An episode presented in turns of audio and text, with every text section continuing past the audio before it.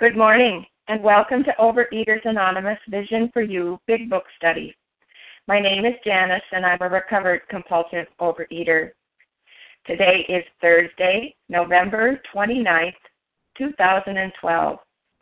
Today we are reading from the Big Book, and we are going to begin on Chapter 6 into Action, page 72, beginning with the paragraph having made our personal inventory. The reference number, the share code for yesterday, which was Wednesday, November 28th, is 3414. That's 3414. OA Preamble Overeaters Anonymous is a fellowship of individuals who, through shared experience, strength, and hope, are recovering from compulsive overeating. We welcome everyone who wants to stop eating compulsively. There are no dues or fees for members. We are self supporting through our own contributions, neither soliciting nor accepting outside donations. OA is not affiliated with any public or private organization, political movement, ideology, or religious doctrine. We take no position on outside issues. This meeting's primary purpose is to abstain, to recover from compulsive overeating, and to carry this message of recovery to those who still suffer. Sole purpose OA's fifth tradition states each group has but one primary purpose to carry its message to the compulsive overeater who still suffers. At Vision for You Big Book Study, our message is that people who suffer from compulsive overeating can recover through abstinence and the practice of the 12 steps and 12 traditions of Overeaters Anonymous. And now I would like to ask Edini to please read the 12 steps. Thank you, Janice. Good morning, my spiritual brothers and sisters. My name is Irini. I am a very grateful, recovered, compulsive overeater. Thank you, God. The 12 steps. 1. We admitted we were powerless over food, that our lives had become unmanageable. 2. Came to believe that a power greater than ourselves could restore us to sanity. Three, made a decision to turn our will and our lives over to the care of God as we understood Him. Four, made a searching and fearless moral inventory of ourselves. Five, admitted to God, to ourselves, and to another human being the exact nature of our wrongs. Six, we're entirely ready to have God remove all these defects of character. Seven, humbly asked Him to remove our shortcomings. Eight, made a list of all persons we had harmed and became willing to make amends to them all. Nine, made direct amends to such people wherever possible, except when to do so would injure them or others. 10. Continued to take personal inventory and when we were wrong, promptly admitted it. 11. Sought through prayer and meditation to improve our conscious contact with God as we understood Him, praying only for knowledge of His will for us and the power to carry that out. And 12. Having had a spiritual awakening as a result of these steps, we tried to carry this message to compulsive overeaters and to practice these principles in all our affairs. I thank you and I pass. Thank you, Edini. And now I'd like to ask Margaret to please read the 12 traditions. Thank you so much. This is Margaret, recovered compulsive overeater in Illinois. The 12 traditions. 1. Our common welfare should come first. Personal recovery depends upon OA unity. 2. For our group purpose, there is but one ultimate authority a loving God as he may express himself in our group conscience. Our leaders are but trusted servants, they do not govern. Three, the only requirement for OA membership is a desire to stop eating compulsively. Four, each group should be autonomous except in matters affecting other groups or OA as a whole. Five, each group has but one primary purpose to carry its message to the compulsive overeater who still suffers. Six, an OA group ought never endorse, finance or lend the OA name to any related facility or outside enterprise, lest problems of money, property, and prestige divert us from our primary purpose. Seven, every OA group ought to be fully self supporting, declining outside contributions. Eight, Overeaters Anonymous should remain forever non professional, but our service centers may employ special workers. Nine, OA as such ought never be organized, but we may create service boards or committees directly responsible to those they serve. 10. Overeaters Anonymous has no opinion on outside issues, hence, the OA name ought never be drawn into public controversy. 11.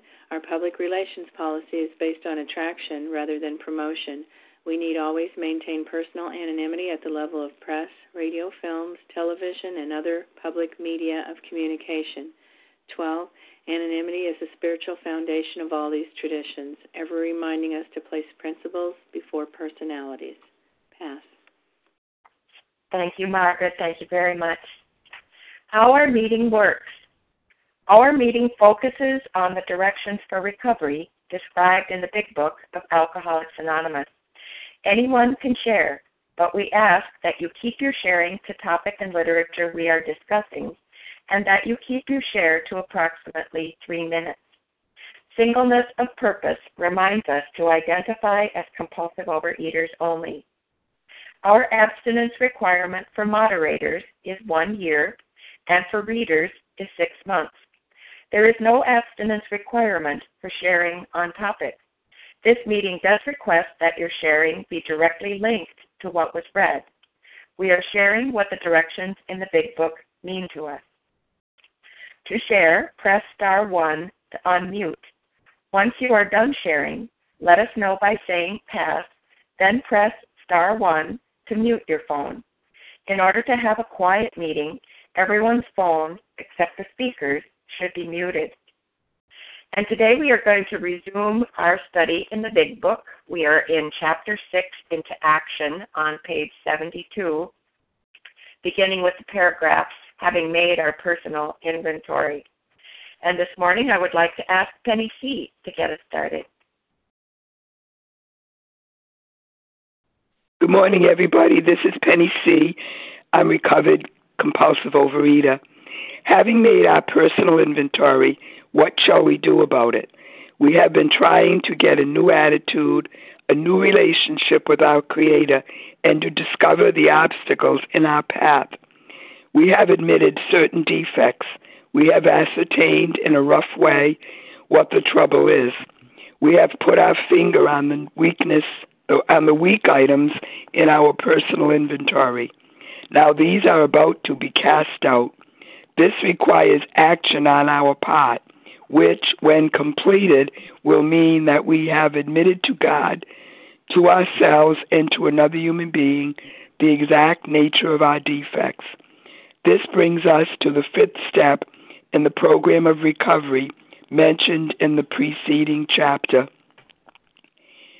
The, the part that I, I that jumps out at me every time I read this is something that when I first heard that I that I was, you know, going to be doing a fourth step and then giving that information away to another human being and to my God, the part the part that that impressed me the most was that every single resentment that I had, you know, every act of selfishness, every bit of self pity, everything that I've done that was dishonest, put a block between me and my creator that that connection that spiritual connection that i have with my god would be would be impaired if I hung on to any of those defects, and that this now was a way that I could get get rid of those. And indeed, what did happen as is as I gave away my my fourth step, as I read it to my my wonderful sponsor, um, she had a wood burning stove in her kitchen, and we took section by section, and we watched it burn in her in her stove as we held hands and and uh, then we said the serenity prayer and i watched i watched those obstacles disappear literally and figuratively and and for real so with that i'll pass thank you mm-hmm. thank you penny thank you Would anyone like to comment on this paragraph?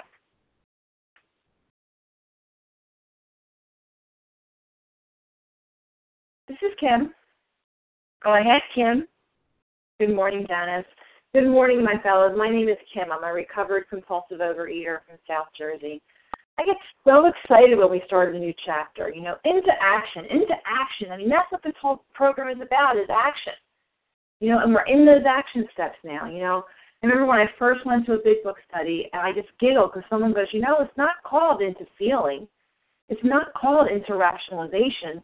It's not called into into reflection. And that's what I did. I used to read the big book and think, oh, that's interesting. That sounds like an interesting exercise. All right, maybe I'll go to a meeting next week and then I'll discuss it.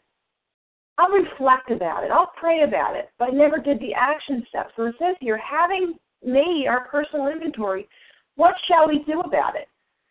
Because in and of itself, what's the fourth step? It's just a bunch of writing on a piece of paper. Now, what are we going to do about it? You know, and one of the things I have really learned um, and been taught in this book is when I talk to people, what is this program about? It's about the steps. So I say, so where are you in the steps? How are the steps for you right now? And one of the things that makes the the hairs in the back of my neck stand up if someone goes, Well, I've been working on my step four for about three years. I started step four about two years ago, but it got tough, so I, I haven't gotten any further on that. You know, my goodness, that's that's so dangerous. That's so dangerous. We do this fourth step, we keep it to pace, and then we ask, what do we do about it? We have to keep going. And why is that? Because says here, we have ascertained in a rough way what the trouble is. In a rough way. Because we're still in our own head. We still are thinking, well, this is what has worked for me in the past, or this is what has not worked for me, but don't know what to do about it. So it's kind of like you're in the car and the car stops and you open up the hood and you ascertain in a rough way that your car is not working, the battery's dead, and you go, oh well, and you walk away from the car. What's going to happen if you don't? If you find out in a rough way your car's not working, if you don't bring it to a mechanic and have them fix it, what's the use of the car? It's just sitting out on the highway, not helping you out. So right now we're at that point. We've ascertained in a rough way what the trouble is. And we're asking ourselves, now that we're done this inventory, what do we do about it? And that's what this chapter is about. And with that, I pass. Thank you, Kim. Well, this is Janice, and I am a recovered compulsive overeater. Thank you, God. You know, I, I too, like Kim, um, get excited when we move forward in this program and, and the study of the process of how we work these steps. But I don't want to forget, you know, we just came out of the How It Works chapter, and we talked about yesterday in the meeting, you know, what are we doing here when we put these things, this spiritual malady that we've now identified, now we've put these things down on paper that blocked us, that blocked us from God. But I, I don't ever want to forget that it's faith and this higher power that's going to do for me what I couldn't do for myself. And that's what I needed to identify. Not that there was a God, but of my need for God. That's what the big book convinced me of. That I had this spiritual malady. That there were these things in me, this self will in me, that had gone awry self will run riot had put me in a position where I could not see or feel my higher power. And so I'm this little human being full of resentments and fears and anger and self seeking and dishonesty. And I'm running around trying to live life on life's terms and, and having rough going of it. you know, I've made a rough going of life. But I've made that decision to turn my life and my will over, I've made this inventory process now work for me. And perhaps it says we've swallowed and digested some big chunks about ourselves. You know, the greatest gift is knowing ourselves. Because without that awareness and knowing myself, I can't take further action on this. And that's what step four has done for me. I've been trying to get a new attitude, a new relationship with my higher power because that's what's going to save me. And by wanting and working on that inventory process, I'm learning what made me tick. And I'm learning what those obstacles were in my path. What those obstacles were. It says we put our finger on the weak items in our inventory. Now, these are about to be cast out. But I have to know that it is God. Is God going to do for me what I could not do for myself? I'm going to be willing to take further action here. But do I believe? Have I made that decision? And am I going to be willing to do this next step based on that decision and on that higher power growing in me and through me? And with that, I'll pass. Would anyone else like to comment on this paragraph? This is Paula. May I comment? Go ahead, Paula. Thank you. You know, I'm going to stay right with that first line. Now, I'm going to stay with it here. When you do this inventory, you do not stay with it. We say it's clearly, it's cast out these things. Having made our personal inventory, what shall we do about it? Now, the question for you. The way it supplies you here. And it tells you this is what we have been trying to get a new attitude, something not known before. My attitude, honey, I walked around with a chip on my shoulder. And believe me, I believe you put it there. In a new relationship with our Creator, not known before. Did I have a relationship with my Creator? Yes, I did. But not like this. You know, Bill talks about on page 12, there had been a humble willingness to have him with me. Oh, many times. And he says clearly, and he came. But soon, now this is it, cast away. But soon the sense of his presence had been blotted out by the worldly clamors, mostly those within myself. And so it had been ever since, how blind I had been. Well, here we're getting the opportunity to see and to be healed of that blindness. And it says, with our Creator and to discover the obstacles in our path. And you know, it clearly says, what is an obstacle? An obstacle is something that stands in the way. It stands in the way. In the way of what? Your path. Your path to who? To God Himself. But wait, with that comes a new life. Just as the spiritual experience says, they're the change. And we continue to look at this. Now, these are about to be cast out, but this says, there again, this requires action on our part, which, when, when completed, wait, will mean that we have admitted to God, to ourselves, and to another human being the exact nature of our defects. That's it. To come to that place, to finally see them and cast them out, because clearly it says cast out, because they're in. They're inside you. They're within. This brings us to the fifth step. Don't you love it? Each step preceding brings you to the next. You only bring your willingness and hear the action. Thank you for allowing me to share. With that, I do pass. Thank you, Paula. This is Katie. Else? Go ahead, Katie. Hi, I'm Katie, a compulsive overeater, and I just wanted to focus on this word cast. You know, we sort of say it quickly, mumble over it. Now these about to be cast out. Well, the definition of cast is throw something forcefully in a specific direction. So this is what we're called to do. We're told to we've identified these character defects and and you know maybe specific actions and different things that have happened in the past but now what are we going to do? We're going to throw them away. We're going to start on a new footing. We're going to stop that activity. And that's what the the next um, steps are going to show us how to do that um, says this requires action our, on our part. Because if we don't take action, if we don't focus and uh, ask God to remove these things um, by taking the fifth step, um, then we will just keep that vicious cycle going of going back to those character defects. We'll just have new characters in our um, in our play, and so um, you know, I just love the way they use such specific words that are very descriptive. We cast them out. We throw them down into the abyss. And the only way to get them back would be to climb back down there with them, and um, we don't have to do that today. If that'll pass. Thank you, Katie. Would anyone else like to comment on this paragraph? Yes, this is Patricia. Go ahead, Patricia. Yeah, I just wanted to comment on the trying to get a new attitude, um, because that tells me that I had to not like my attitude even to start this whole program, and which of course I didn't. I didn't like the person that I had become. So I just wanted to share that. Thank you. Thank you, Patricia. Thank you, Patricia. Would anyone else like to comment on this, this paragraph? This Go ahead, Sharon. Sharon. Good morning. This is Sharon, recovered compulsive overeater. So glad to be on the line this morning.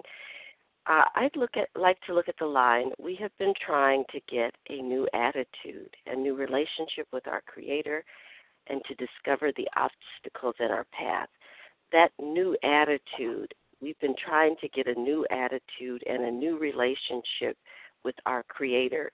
As we as we start our action, as we start moving into action, we have to really, for me, I have to, in some ways, hold back and keep my old self in check and recognize that I have to operate now out of this new attitude. It is important as we start our action that we don't go charging off trying to um, fix ourselves now that we've identified all of this stuff that's wrong with us. Now, let, okay, now let me get busy fixing it all. No, that is not what we do in program. We wait.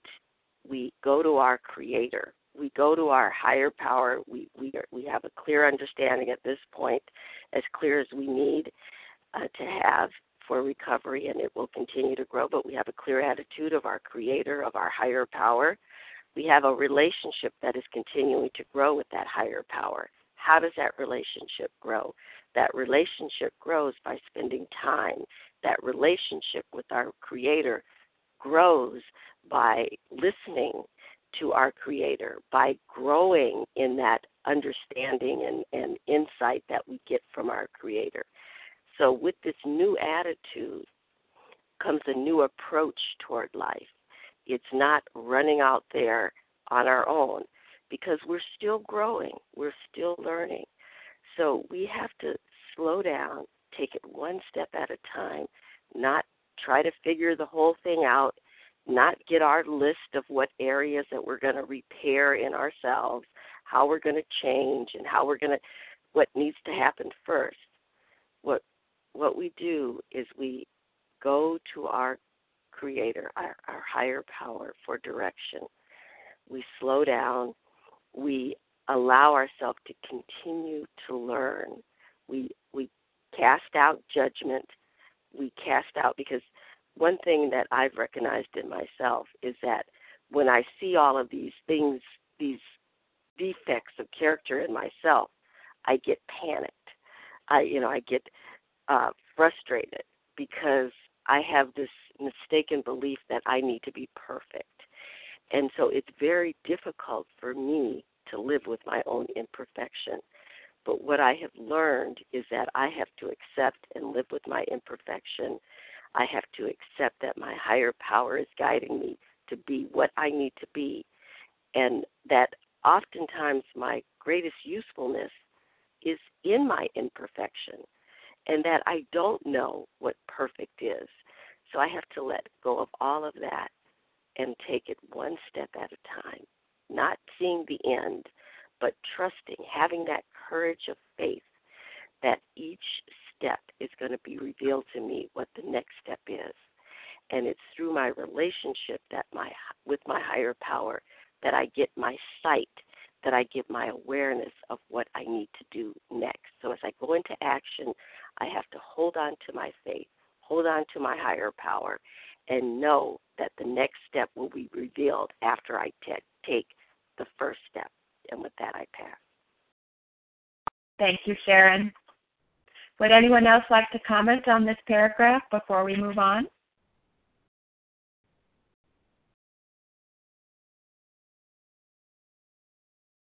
All right, we'll move on to the next paragraph, and I'll ask Esther to read that for us. Good morning. My name is Esther, compulsive overeater in Canada. This is perhaps difficult, especially discussing our defects with another person. We think we've done well enough in admitting these things to ourselves. There is doubt about that. In actual practice, we usually find a solitary self appraisal insufficient. Many of us thought it necessary to go much further. We will be more reconciled to discussing ourselves with another person when we see good reasons why we should do so. The best reason first if we skip this vital step, we may not overcome drinking. Time after time, newcomers have tried to keep to themselves certain facts about their lives. Trying to avoid this humbling experience, they have turned to easier methods. Almost invariably, they got drunk. Having persevered with the rest of the program, they wondered why they fell. We think the reason is that they never completed their house cleaning. They took inventory all right, but they hung on to some of the worst items in stock. They only thought they had lost their egoism and fear. They only thought they had humbled themselves, but they had not learned enough of humility, fearlessness, and honesty in the sense we find it necessary until they told someone else all their life story. So I just wanted to comment on the line in actual practice we usually find a solitary self-appraisal insufficient.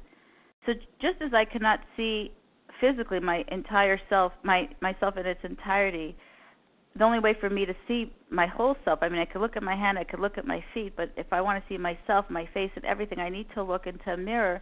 The same way if I if I want to get a um a good look at who I am, you know, from a spiritual sense, I I need to bounce that off somebody else to sort of mirror this off of somebody, preferably someone who's been through the process and who has an understanding of what I'm trying to do and will be able to help me have an honest look at at who and what I am because it was it's really easy for me um and looking at myself to to deceive myself so that's why I found it important to.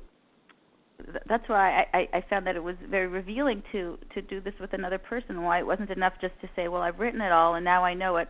You know, let's move on to you know making amends or something like that. Why this was important for me to be able to discuss it with another person. They could have a look and, and point out things that I might not have seen, that I might have missed, or point out um, maybe um, point, point out things that I have you know either overlooked or um, you know, that went unnoticed.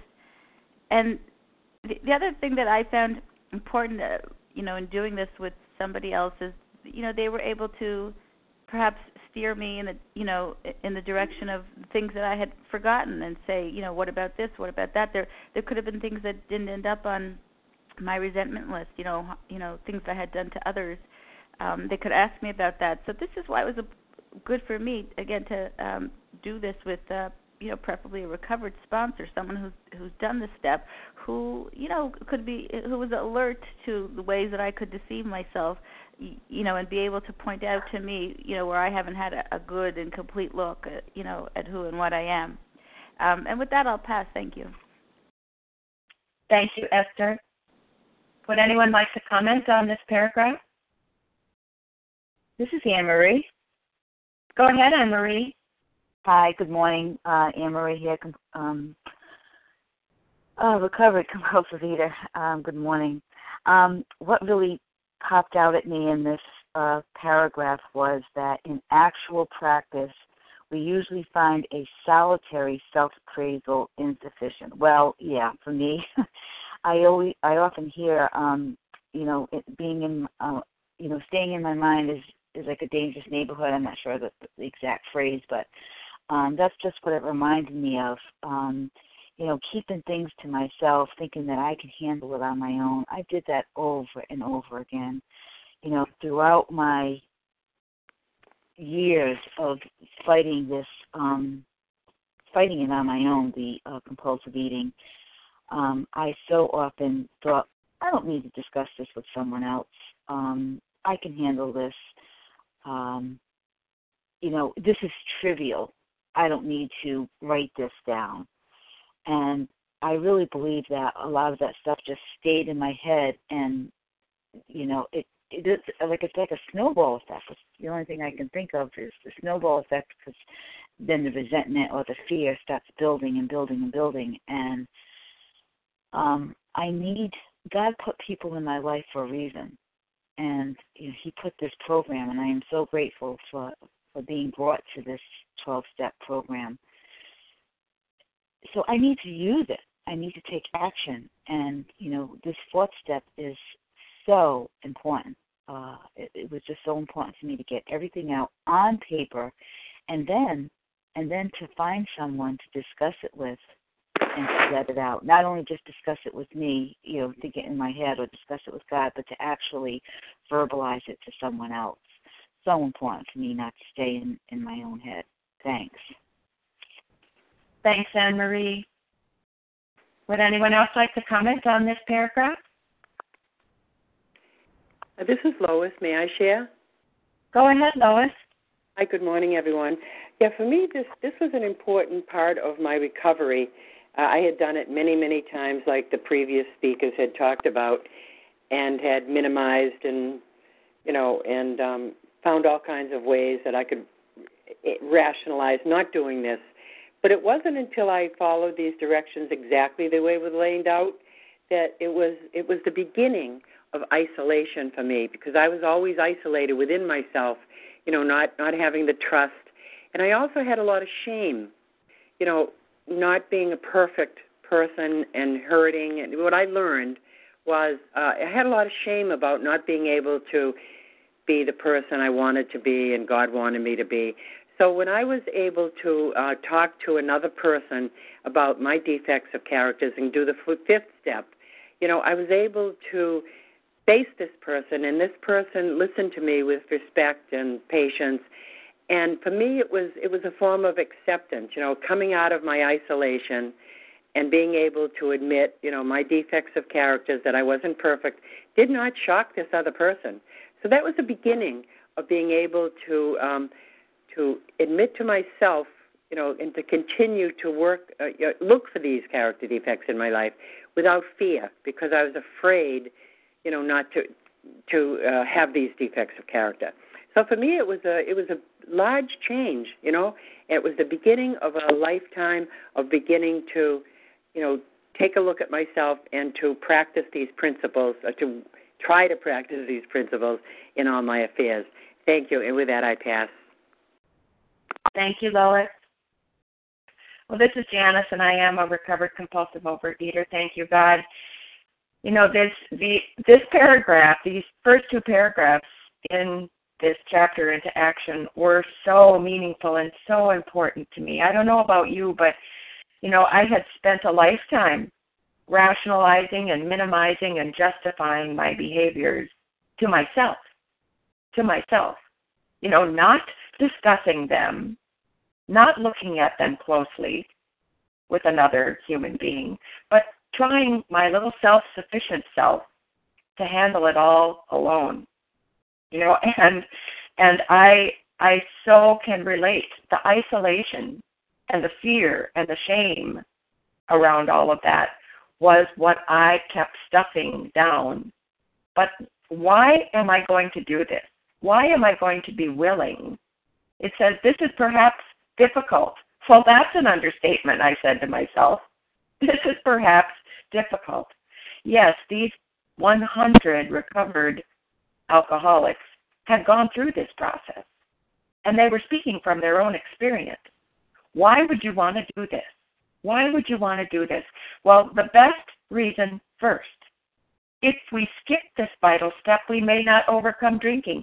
If I skipped this vital step, I might still be prisoner in the obsession, in the food, in that horrible, horrible circle that I was caught up in and could not get myself out of. So, yes, you know, I have this list of things that I've identified in myself, and perhaps I've gotten some help with that already. But you know, I'm in, I'm emotionally involved with this information because it's mine. You know, I could see why you should get rid of some of the things in your inventory, but these were mine. These were mine, and I needed help. I needed help in ascertaining exactly how these things had kept me prisoner. how these things had blocked me from my higher power. And someone else's eyes and ears was going to help me to see that more clearly. Someone who'd been through this process themselves, who was standing on a higher ground than me. Because remember, I'm still in the midst of all this stuff. I've maybe identified it, but I'm still in the midst of it. And until I do this step, until I take this action, it's a moot point. If I'm just sitting with it, then sitting with it is eventually going to lead me back to the food. It's eventually, I, I am, it's like holding your breath underwater. You know, if I sit with this too long, I'm going to eventually have to resurface and take that first bite because that's always been my pattern in the past. So I needed someone, I needed someone to help me with this vital step because avoidance was action. Avoidance of this step was the action I was taking. And I didn't want to avoid anymore.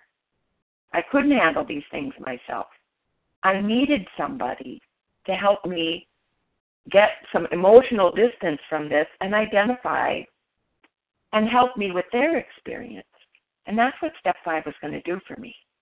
And with that, I'll pass. Would anyone else like to comment on this paragraph? This is Paula. May I, may I comment? Go ahead, Paula. Thank you. You know, maybe this is repetitious, but boy, I'll tell you, it's so necessary. That's how I learn. Hearing it over and over. What line is most important? I don't know. But I'm going to go right to this line. I'm going to scoot down to the best reason first. I never did first things first. That wasn't part of my thing. I did what I wanted to. But here it's very clear the best reason first. And as was said, if we skip this vital, what is vital? Necessary to life? Wait. Important? Wait again. Indispensable. Can't do it without it. And then it goes time after time. Oh, do we not know about that? Time after time, newcomers have tried to keep to themselves certain facts about their lives. Why would we want to? Is it pride? Is it humility? No. Is it shame? Is it humility? Here I learned what humility was. Not being too too big, not being too little, just being medium. And then it said, and I love this, we think the reason is, and why did they get drunk? Oh, let me see. We think the reason is that they never completed their house cleaning. Oh, come on now. Here we can come together in honesty. How many of us really clean the baseboards? We skip the baseboards. But it's amazing. I don't know about you, but when I finally cleaned the baseboard, boy, oh boy, it ain't one swipe, honey. It's a scrubbing. Because they've been left there for so long, for so long. Finally time to clean the baseboards. And I like this part. I'm going to scoot on down to the end. I love the buts. But they had not learned enough. That's all. I needed to learn more. I needed to learn more. Wasn't sufficient. They had not learned enough of humility, fearlessness, and honesty. In the sense we find it necessary. Honey, it's necessary. Until they sold, told, told someone else, and they've put in italics, all their life story. And with that, their life changes. Thank you for allowing me to share. And with that, I do pass. Thank you, Paula. Would anyone else like to comment on this miracle? Good morning, it's Leah. Go ahead, Leah. Hey, Janice. Good morning to you. Good morning, everybody. My name is Leah. I'm a recovered compulsive overeater. This is perhaps difficult, and yes, this is the part where, you know, the uh, reader shakes in in his or her boots a little bit. This is perhaps difficult, especially discussing our defects with another person. We think we have done well enough in admitting these things to ourselves there is doubt about that. In actual practice, we usually find a solitary self appraisal insufficient. Insufficient meaning it's not adequate to accomplish the purpose or the task or the need. You know, death of ego, death of self. You know, we can't rely on the information on that step four as we see it because we don't have a good record of the truth. You know, we only have our perception, and our best thinking got us here. So our perception is very distorted. I needed the eyes and the ears of a recovered fellow sitting across the table to take a good look with me who you know uh because I couldn't rely on my limited distorted opinion of what I found in my inventory. You know, step 5 is getting an outside viewpoint, a different look at things from from God, from from myself, the ability that I did have at that point and from another person because if nothing changes, nothing changes. That's it. You know what I mean? There there has to be a transformation of my mind in order for me to recover. And me and my limited mind cannot take a look at this information on step 4 and know exactly um what to do about it. It says many of us thought it necessary to go much further. We will be more reconciled to discussing ourselves with another person when we see good reasons why we should do so. Reconciled. We will be more reconciled, more accepting, more resigned to. We will be willing to submit. And what is that reason? Well, that reason is if I skip this step, if I skip step five, I'm not going to overcome drinking. I'm not going to overcome compulsive overeating. Because putting down the food and scribbling a few things on the paper is not enough. Treating compulsive overeating with a diet is like putting a band aid on a fatal wound. The treatment is not enough, it's not adequate for the, convi- for the condition. So I'm going to have to push my way through this because if I don't deal with the disease, it will deal with me. And I had enough experience with that. It goes on to say here they only thought they had lost their egoism and fear. They only had thought they had humbled themselves, but they had not learned enough of humility, fearlessness, and honesty. I mean, these are three powerful words here humility, fearlessness, and honesty. This is it. How free do I want to be? How free do I want to be? And when I got to the point of enough pain and enough suffering and enough degradation that it broke me down, I was willing to say, you know what? Death of ego, death of self. Throw in the towel. Here is what I have become due to this illness. Take a look at this paper. Everything is on it. It says, in the sense we find it necessary until they told someone else all their life story. Put it all out on the table. Here I am, God. Please make me into something different. I know this is not what you wanted of me, but this is what I had become left to my own devices. So please, God, here I am. Here I submit to you all of what I have become. Please, God, with all your mercy and all your grace and all your power and all your strength and all your love, please transform me into something that you want me to be. Let me be what you want me to be. But I had to go through this process in order to to cooperate with his grace. I had to pull it all out on the table in order for him to pick up all those pieces and make me something new and allow me to be reborn. And with that, I pass. Thank you. Thank you, Leah. Would anyone else like to comment on this paragraph? This is Lisa. May I speak? Go ahead, Lisa. Hi, this is Lisa in Washington State, a compulsive overeater. Um, I th- it, it's important to me when I'm uh, reading this section to recall back to where I had been a few months before I started working the fourth and fifth steps. And where I had been was sitting in a chair, two, 200 pounds overweight, groveling daily, groveling, going through a cycle of of uh, self abuse, um, promising myself I'd do something different. Uh, just this horrible um, depths of compulsive overeating.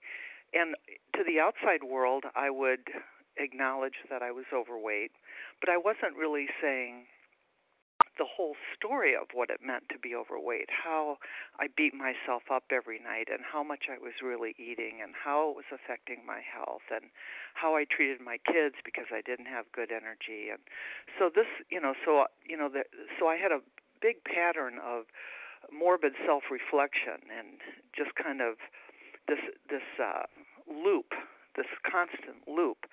So now now I go forward a few months and now I'm in the program and now I'm I've taken a look at uh, at myself in step four. Well, it would be very easy to just get into possibly another loop and not take that step out of the loop and and and sharing with another person is the beginning of that just as when we're in meetings and we talk about a little bit about what it was really like to be a compulsive reader this is what it's really like to live inside the defects that I've been living inside and so it's it's so critical to to not to, it was so critical for me to not think in my grandiosity that I could somehow figure out some strategy to to step outside of my character defects. I could, you know, when I first started looking at them, I barely could see see them anyway.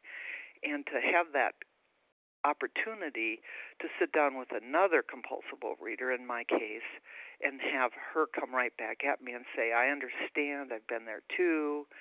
Um, you know, really led me out of that um, solitary isolation where I felt like I had to solve everything. Somehow I was going to make myself better. I, I, I, and into a we, and more, and helped me get into a, a deeper connection with my higher power. And with that, I pass. Thank you, Lisa. Would anyone else like to comment on this paragraph? Press star one to unmute.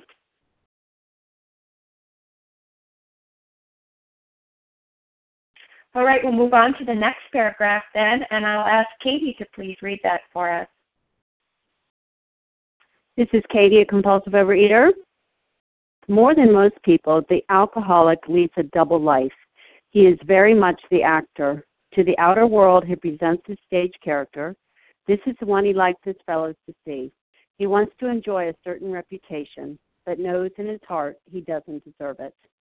And this is exactly how I lived in uh, disease and even in the rooms. I was in the rooms for a long time and tried to keep plowing through the steps even though I wasn't abstinent. I thought that if I just kept working at this and writing all this stuff down and you know spent a lot of time in morbid reflection then um I would somehow get abstinent so I've I um, increased this activity of a double life.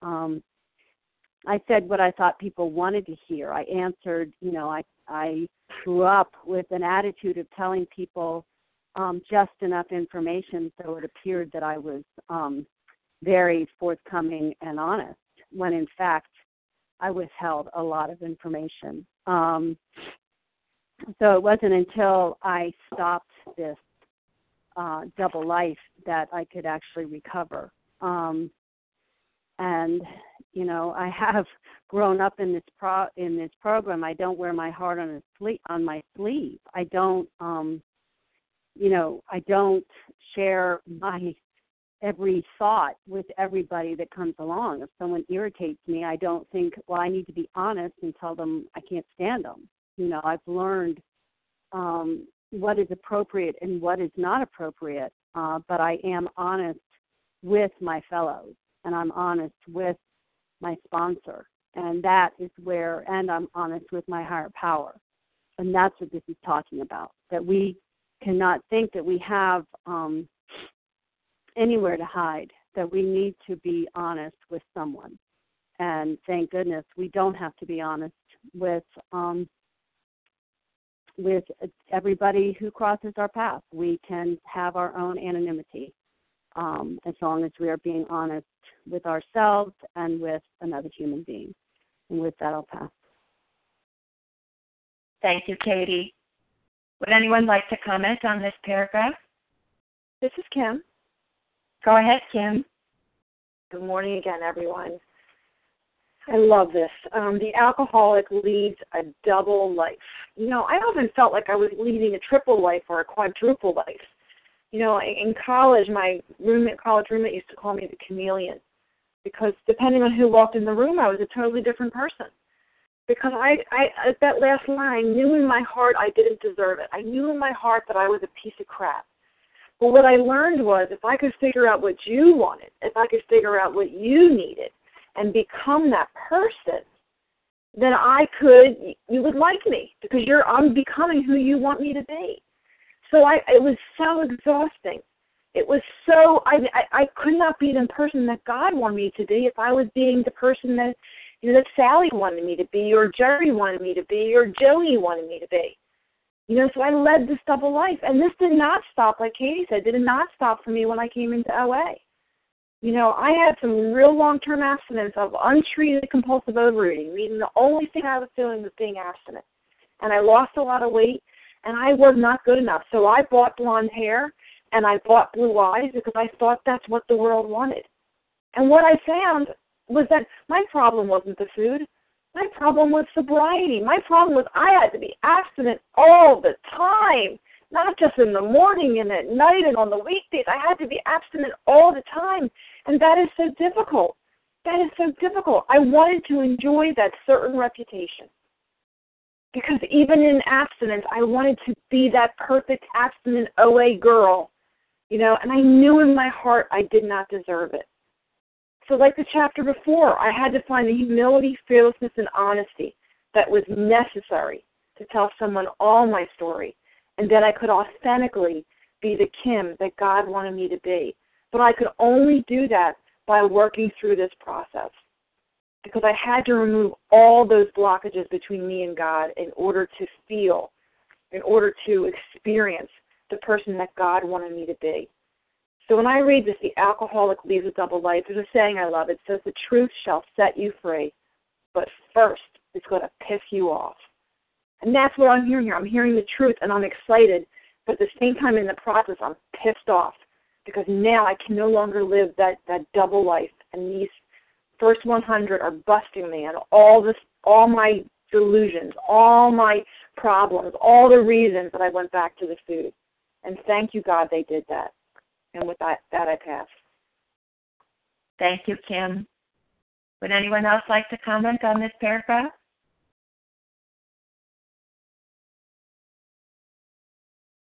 Well, I'm Janice, and I am a compulsive overeater. More than most people, the alcoholic leads a double life. You know, most people can do this kind of thing without a whole lot of difficulty, without a whole lot of trouble.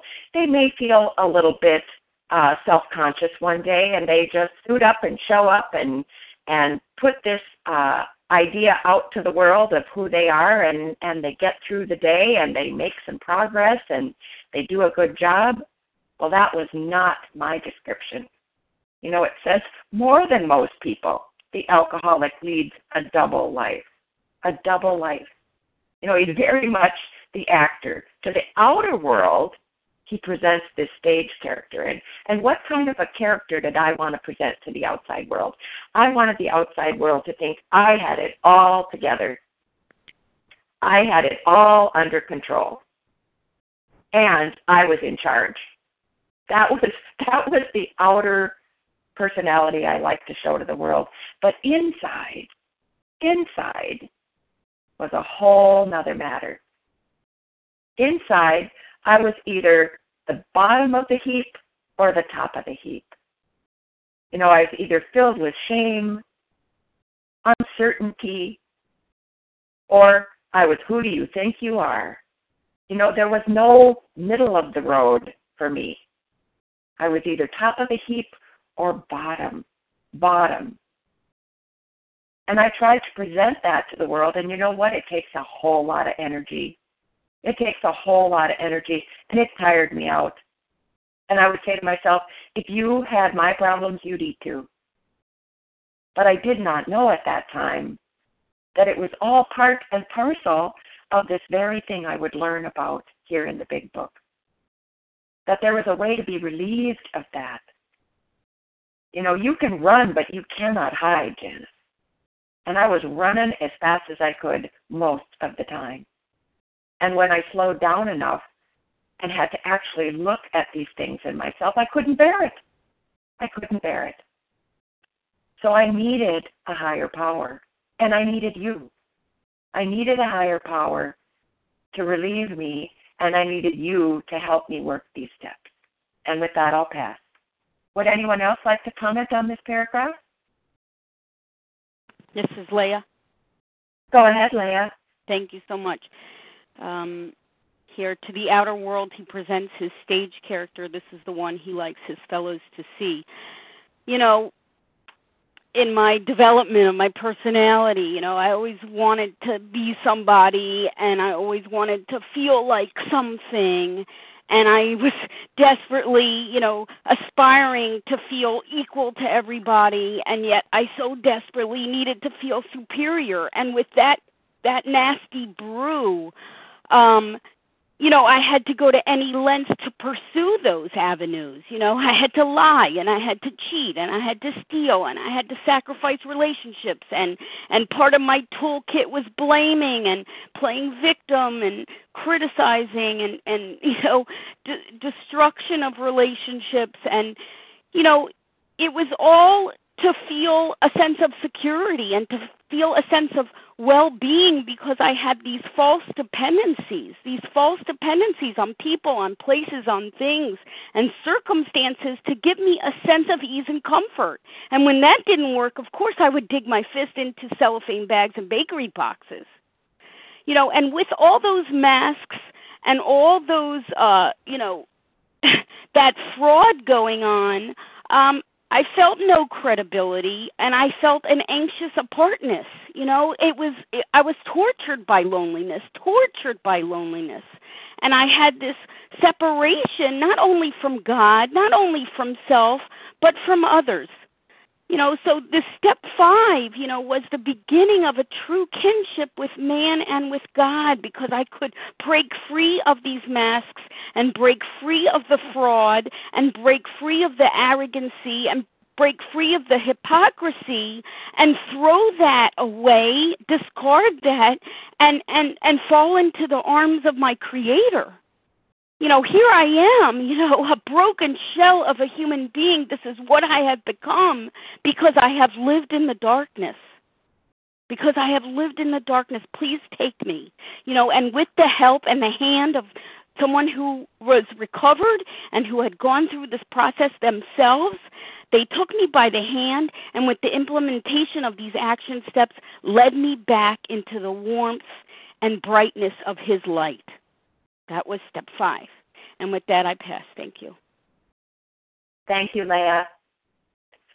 Well, with that, we will end the meeting this morning. Thank you to everybody who shared around the room today. We will now close with the reading from the Big Book on page 164, followed by the Serenity Prayer.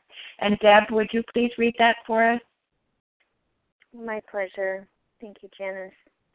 Good morning, A Vision for You. This is Deb, recovered compulsive overeater from Michigan. Our book is meant to be suggestive only.